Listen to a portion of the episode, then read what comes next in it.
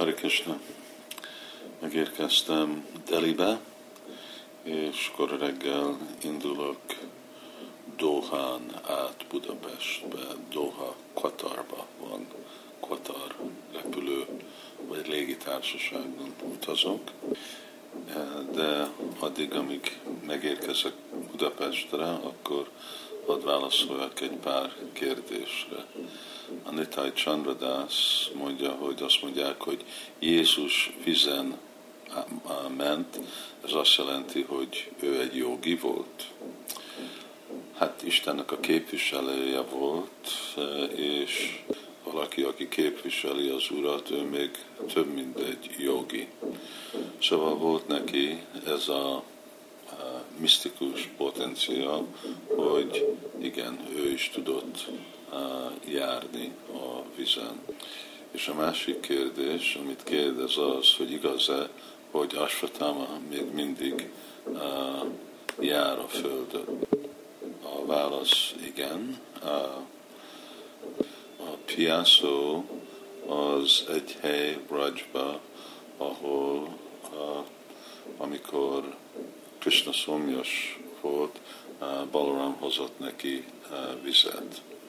És ez egy mostan egy nagyon vad dzsungol, erdő, és azt mondják, hogy ebbe az erdőbe Asfatáma lakik.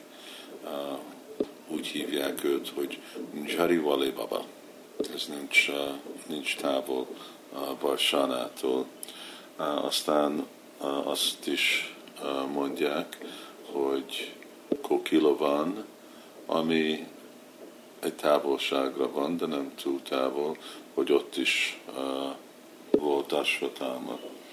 És személyesen nem láttam, de még régen azt hallottuk, amikor Sula Prabhupád is itt volt, hogy uh, Prabhupád említette, hogy Asvatáma még él a Himalajákba. Hát valaki, mind Asvatáma, akinek van másféle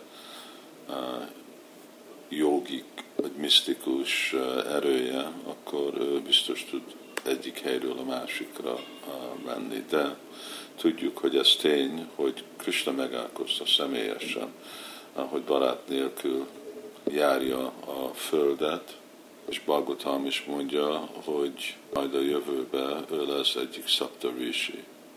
Szóval igen, Asvatáma járja a földet. Egy másik kérdés, ami jön a Sundarni tájtól, azt mondja, hogy amikor uh, japázunk, és jó ötleteket kapunk uh, szolgálatra, uh, dobjuk ki ezeket az ötleteket, és hallgassuk a nevet, vagy ad Krishna nekünk irányt belülről. Nem, amikor mi csapázunk, akkor nekünk kell koncentrálni Krisnának a szent nevén.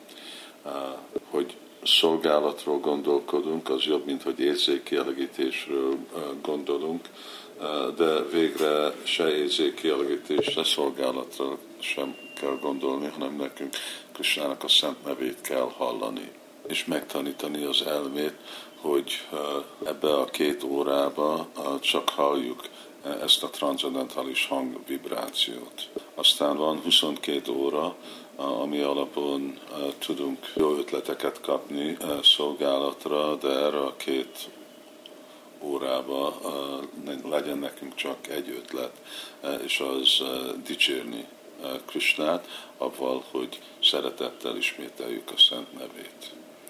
És az utolsó az a Pászik Katalin, ő kérdezi, hogy ki, volt Tulsi Devi, miért jött az anyagi világba.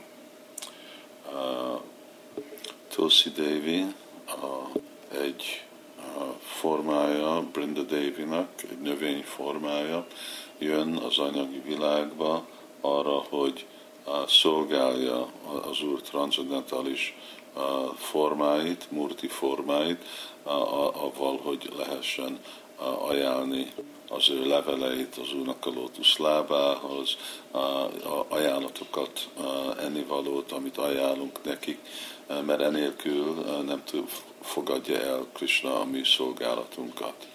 Szóval Tosi Devi megjött ebbe a világba arra, ahogy mi tudjuk szolgálni Krisnát ebbe az arcson rendszerbe, másképp nem lenne nekünk igazából lehetőség, mert Krishna nem fogad el semmit, ami nincs ajánlva. Tosi Devi manjari és levelével.